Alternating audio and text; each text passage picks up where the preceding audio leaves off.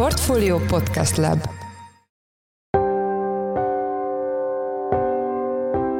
Mindenkit üdvözlünk, sziasztok! Ez a Checklist a Portfolio podcastja június 13-án kedden. A műsor első részében azt járjuk körbe, hogy miért akadozik az állami pénzek folyósítása a kamattámogatott hiteleknél, és ez milyen veszélyt jelent a hitelintézetekre és magukra a KKV-kre nézve. Van olyan program, amely tudomásunk szerint 2021. október óta nem fizet, vagy nagyon keveset fizetett. Ez például 2021. szeptemberében indult el a pénzügyi vállalkozások által közvetített Széchenyi mikrohitel program, és ebből minimális összeget kaptak meg tudomásunk szerint a pénzügyi vállalkozások, tehát nevetségesen alacsony összeget. Elsősorban egyébként nekik hiányzik ez likviditási oldalon. Vendégünk Palkó István, a portfólió vezető pénzügyi elemzője. A második részben a budapesti ingatlan piaccal foglalkozunk, leginkább az új lakásokkal, ahol az átlagos eladási ár átlépett egy lélektani határt. Erről futó Pétert, a portfólió ingatlan piaci elemzőjét kérdezzük.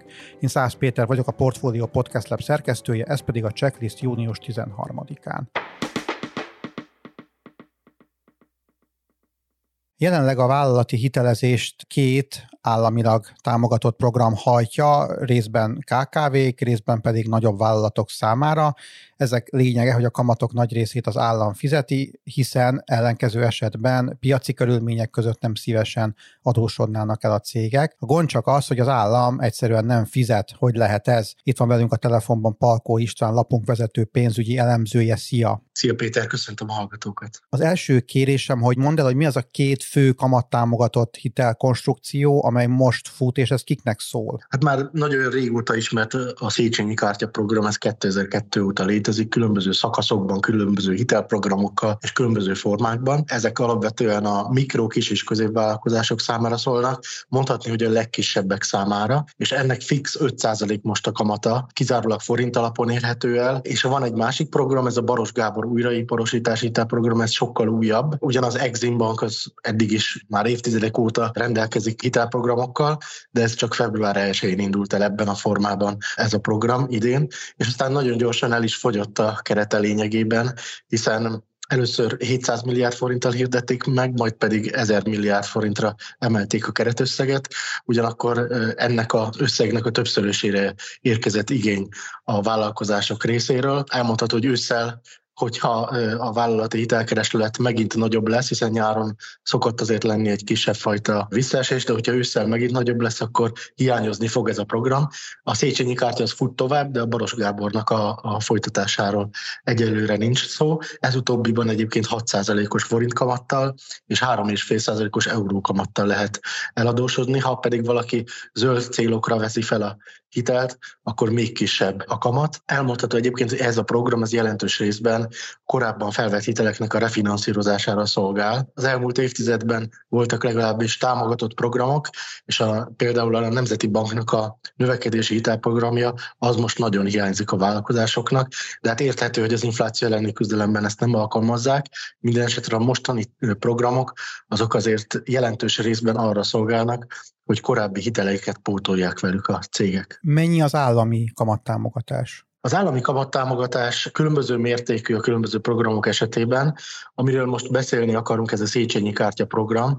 Ennek a, a kamattámogatása jelenleg 10-11-12 százalék környékén van. Nem minden program esetében azonos egyébként, de elmondható, hogy nagyjából 16 százalékos ügyleti kamattal van dolgunk. Ebből a 16 százalékból kell 5 százalékot az ügyfélnek megfizetnie, 11 százalékot pedig a programot közvetítő bankok, illetve pénzügyi vállalkozások felé fizet ki az állam. Egy fontos dolog van még, hogy a pénzügyi vállalkozások, ugye léteznek ilyenek is a bankok mellett, csak ezek olyan cégek, amelyek nem gyűjthetnek betétet, de például az ilyen programokban részt vesznek és hiteleznek. Ezt a finanszírozást, ezt nem saját forrásból oldják meg, mint a bankok, hiszen a bankok azok például a betéteket kihelyezik, és aztán a hitelek esetében kapnak még egy kamattámogatást, hogy ne kelljen olyan magas piaci hitel mellett hitelezniük. A pénzügyi vállalkozások nem betétből finanszírozzák ezeket a programokat, hanem ők maguk is hitelt vesznek fel, sok esetben bankoktól, például a Magyar Fejlesztési Banktól, amely például a Széchenyi Kártya mikrohitel programnak a refinanszírozó vállalata, és felveszik a hitelt Magyar Fejlesztési Banktól, a pénzügyi vállalkozások erre egy refinanszírozási kamatot fizetnek, Ez a refinanszírozási kamat egyébként a friss programok esetében szintén bőven több mint 10% és ők csak egy két és fél százalékos marzsot tarthatnak meg, amellett a az összeg mellett, amit az ügyfél kifizet nekik. És hogy lehetséges az, hogy az állam nem fizeti ki ezeket a támogatásokat? Igen, az államnak a jelenlegi környezetben, ugye magas kamatkörnyezetben egy 10% fölötti kamattámogatást kellene kifizetnie. Mondjuk, hogyha egy 1000 milliárd forintos hitelállományról beszélünk, akkor több mint 100 milliárd forint ez évente. És gondolhatnánk azt, hogy az állam igyekszik minél kevesebbet kifizetni, hiszen ugye volt kifizetési stopp is az állam költségvetésében, és akkor mondjuk szeretne megtakarítani pénzt, ezért húzza, halasztja ezeknek a kifizetését. Hát ebben is lehet igazság, de a minisztérium nem ezzel indokolja, hogy nem fizeti ki a kamattámogatást a bankoknak, illetve a pénzügyi vállalkozásoknak, hanem azt mondja, hogy az ITM volt a korábbi minisztérium, amelytől átvette a programnak a úgymond programgazda szerepét a, a gazdaságfejlesztési minisztérium, tehát átkerült egyik minisztériumtól a másikhoz, és ennek az átadásnak a során rengeteg zöggenő történt, technikai, illetve emberi erőforrás problémák is nehezítik a kifizetéseket. Egyébként úgy van, hogy egy úgynevezett támogatói okiratot bocsát ki a minisztérium akkor, amikor elismeri, hogy támogatás kifizetési kötelezettsége van, tehát hogy már időszerű a kamatoknak, a kamattámogatásnak a kifizetése, és itt listán felsorolja azokat a hitelező cégeket, illetve hitelfelvevő vállalkozásokat, amelyek részesülnek ebből a támogatásból, és hát ezek a támogatói jogiratok is nagyon nagy késéssel érkeznek meg, tehát amikor egyáltalán elismeri a minisztérium azt, hogy most fizetési kötelezettsége van, hiszen van olyan program, amely tudomásunk szerint 2021. októbere óta nem fizet, vagy nagyon keveset fizetett. Ez például 2021. szeptemberében indult el a pénzügyi vállalkozások által közvetített Széchenyi mikrohitel program, és ebből minimális összeget kaptak meg tudomásunk szerint a pénzügyi vállalkozások, tehát nevetségesen alacsony összeget. Elsősorban egyébként nekik hiányzik ez likviditási oldalon, hogy az ügyfelekkel mi történik. Hát egyelőre ők ebből nem sokat éreznek, mert nekik azt a kamatot kell csak megfizetniük, amiben már a kamattámogatás figyelembe van véve de hogyha mondjuk lejár egy hitel, vagy előtörlesztik azt az adott hitelt úgy, hogy egyébként a másik oldalon a finanszírozó cég még nem, még nem kapta meg a kamattámogatást az államtól, akkor ott egy ilyen jogi senki földjén találhatják magukat a felek, nem tudják, hogy akkor most mit, hogyan számoljanak el egymás felé, hiszen az állam egyszerűen nem teljesíti a kifizetést. Akkor, ha jól értem, az, hogy egyenlőre mondjuk KKV-k dőljenek be, miatt attól még nagyon messze vagyunk, de a hitelezők számára ez azt is mondta, likviditási problémát jelent, de mennyire vagyunk esetleg a 24. órában, tehát hogy mekkora az esélye annak, hogy esetleg egy-egy vállalkozás bedőlhet emiatt? Ugye a hitelezett ügyfelek körében egyelőre ettől nem kell tartani, csak akkor, hogyha egy pénzügyi vállalkozás vagy bank úgy lép fel, ami jogilag aggályos lehet mondjuk, hogy vissza kell fizetnie a kamattámogatást a cégeknek. Ilyen esetről egyébként még nem tudunk, de ad abszolút ez is előfordulhat. Másik oldalon viszont azt látjuk, hogy vannak ugye a bankok és a pénzügyi akik az egésznek isszák a levét. A bankok esetében igazából a nagy likviditási tengerben kis túlzásra ez csak egy csepp. Tehát ők azt mondják, hogy hát már megszokták, hogy az állam késve fizet. Ugye ezt láthatjuk kórházak adósságánál is, és számos más területen.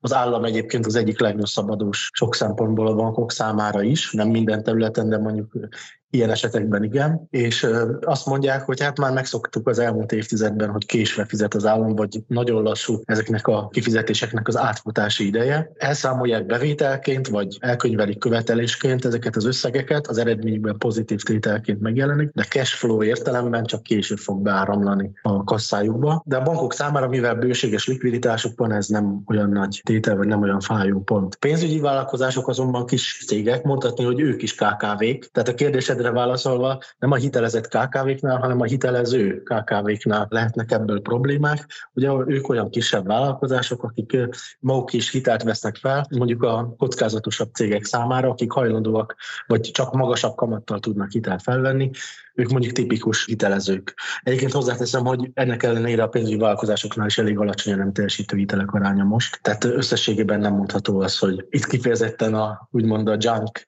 kategóriába tartozó ügyfelek lennének, hiszen maga az állam is ösztönözte, hogy ezek a pénzügyi vállalkozások a Széchenyi kártyában is vegyenek részt, és ők maguk is hitelezzenek olyan cégeket, amik, akikhez mondjuk a bankok nem jutnak el. És hát igazából ezek a pénzügyi vállalkozások vannak most bajban, ugye őket is több kategóriába sorolhatjuk. Vannak olyanok, akik rengeteg tevékenységgel foglalkoznak, tehát mondjuk a Széchenyi kártya mellett leasinggel, faktoringgal, követeléskezeléssel is foglalkoznak, Ugye vannak olyan pénzügyi vállalkozások, akik a lakossággal is hitelezői kapcsolatban állnak. Ők talán közelebb állnak ugye a bankok esetéhez, tehát ő nekik több tevékenység van, és ha az egyikből nem folyik be nekik a bevétel, akkor még talán túl tudják élni.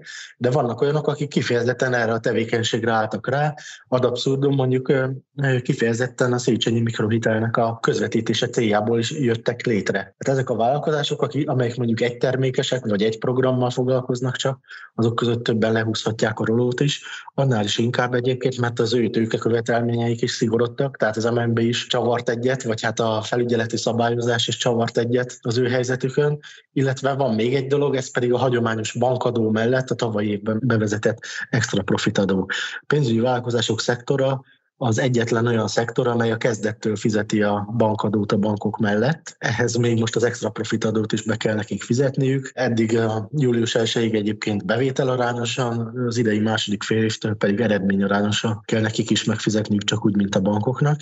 És hát ez egy hatalmas érvágás nekik. Pénzügyi vállalkozások egy része nyilvánvalóan veszteségessé válhat ettől a következő időszakban. Tavaly egyébként még a pénzügyi vállalkozásoknak a 80%-a pont az MNB mai adata alapján nyereséggel működött, de romlott a szektornak a jövedelmezősége, és az idei évben várhatóan tovább romolhat, és nem csak veszteségbe mehet át számos pénzügyi vállalkozás, egyébként ők százas nagyságrendben működnek Magyarországon, hanem sokuk be is fejezheti a működést, különösen ezeket a cashflow problémákat még az állam is nehezíti nekik. Összességében úgy tudjuk egyébként, hogy nagyjából évi 3 milliárd forintnyi összeg hiányzik emiatt a pénzügyi vállalkozásoknak a kasszájából. Ezt kéne az államnak a következő, nem tudom, hetekben, hónapokban pótolnia, ha jól értem. Igen, de ez csak a pénzügyi vállalkozásokra vonatkozik, ennél egy nagyságrendel nagyobb lehet, tehát mondjuk durván számolva nagyjából 30 milliárd forint lehet az, amit a bankoknak nem fizettek még ki.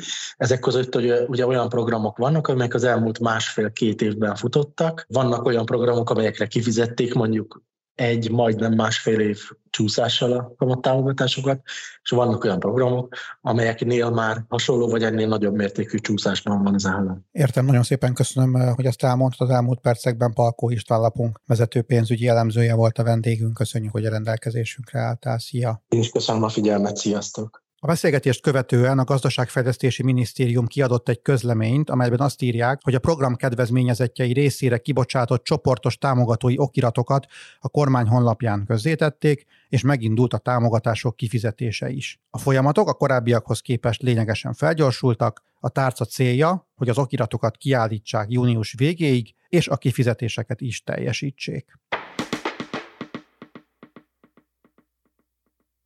Bár azt nem mondhatjuk, hogy pörög a budapesti ingatlanpiac, az alacsony kereslet nem feltétlenül tükröződik az árakban. Ez különösen az új lakáspiacon látszik, ahol az árak felfelé kúsznak szemben a használtakkal. Itt van velünk a stúdióban futó Péter Lapunk ingatlanpiaci elemzője. Szia! Szia Peti, köszöntöm a hallgatókat! Az első kérdésem, hogy mennyire veszik a lakásokat az emberek a magas kamatok és a csökkenő reálbérek idején? Érdemes azzal kezdeni, hogy nem csak az új lakáspiacon, hanem a használt lakások esetében is történt egy nagyon jelentős visszaesés az adásvételek számában, ami már egyébként a tavalyi év második felében megkezdődött, és mostanra voltak hónapok, amikor fele annyi lakást cserélt gazdát országosan, mint egy évvel korábban.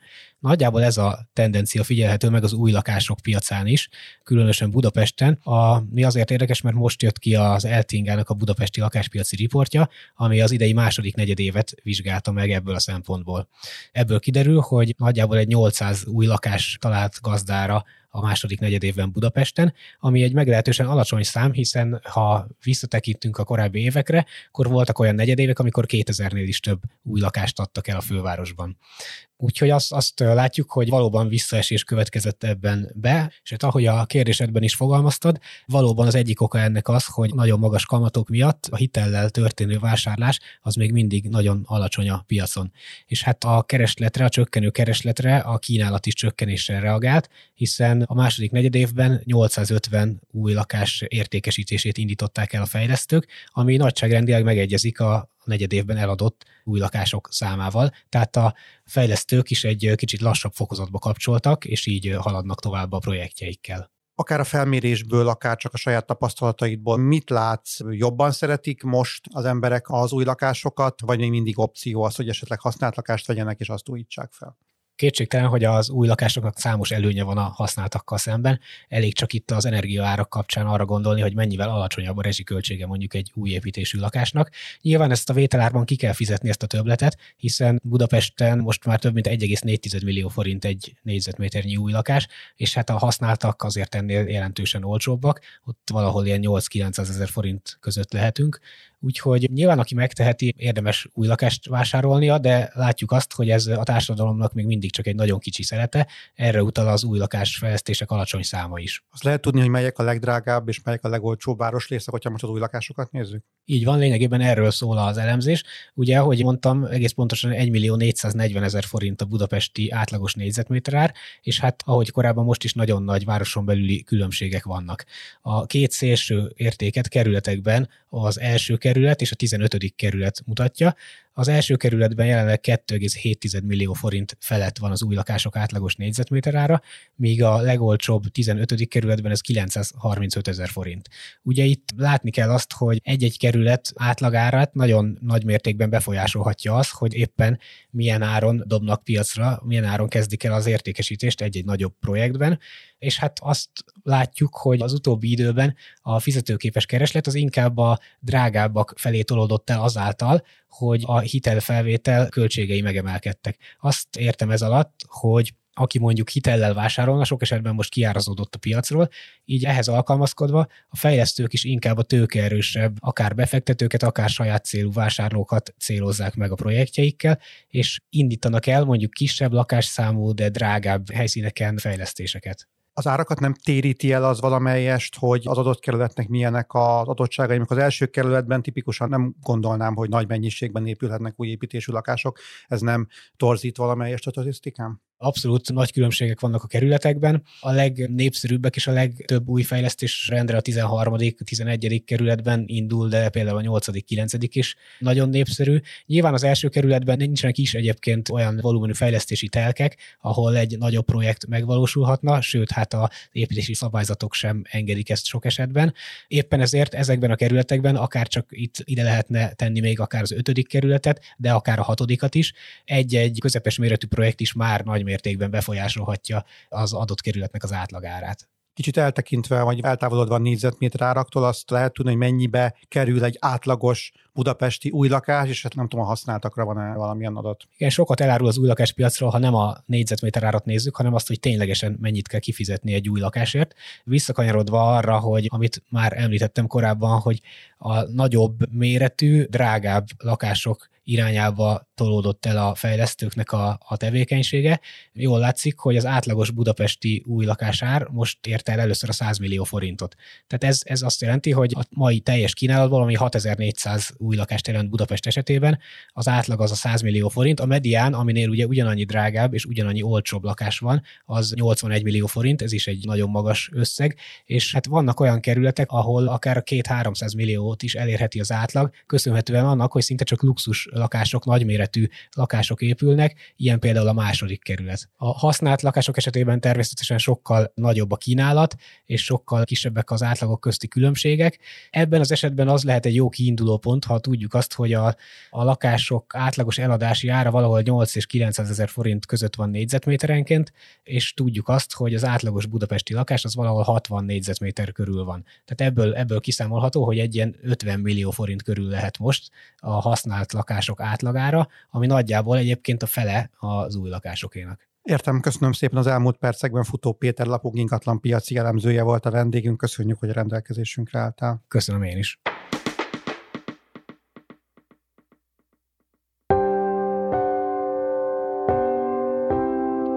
Ez volt már a Checklist, a Portfólió munkanapokon megjelenő podcastje. Ha tetszett a műsor és nem tetted volna, iratkozz fel a Portfólió Checklist podcast csatornára valamelyik nagyobb platformon, például Spotify-on, Apple vagy Google Podcasten. Ha segítenél nekünk abban, hogy minél több hallgatóhoz eljussunk, értékelj minket azon a platformon, ahol ezt az adást meghallgattad. A mai műsor elkészítésében részt vett gombkötő Emma és Bánhidi Bálint, a szerkesztő pedig én voltam Száz Péter. Új műsorral holnap délután 5 óra magasságában jelentkezünk, addig is minden jót, sziasztok!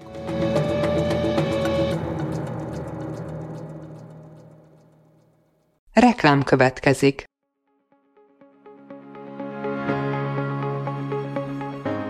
Raúl Müller Lajos vagyok, az Agrárszektor főszerkesztője. Májusban két tematikus konferenciát is rendezünk Kecskeméten az agrofood szektor szereplőinek. A május 22-én tartandó Portfolio Agrofood 2024 konferencia az élelmiszeripari vállalkozások, beszállítóik, a szolgáltató cégek és a kereskedők számára nyújt egyedi betekintést az aktuális trendekbe. A május 23-án megrendezendő Agrofuture konferencia pedig egyedülálló módon tematikus formában foglalja össze a hazai agrárgazdaság fenntarthatósági követelményeit és innovációs lehetőségeit. Jöjjön elő is, részletek és jegyek a portfolio.hu per rendezvények oldalon.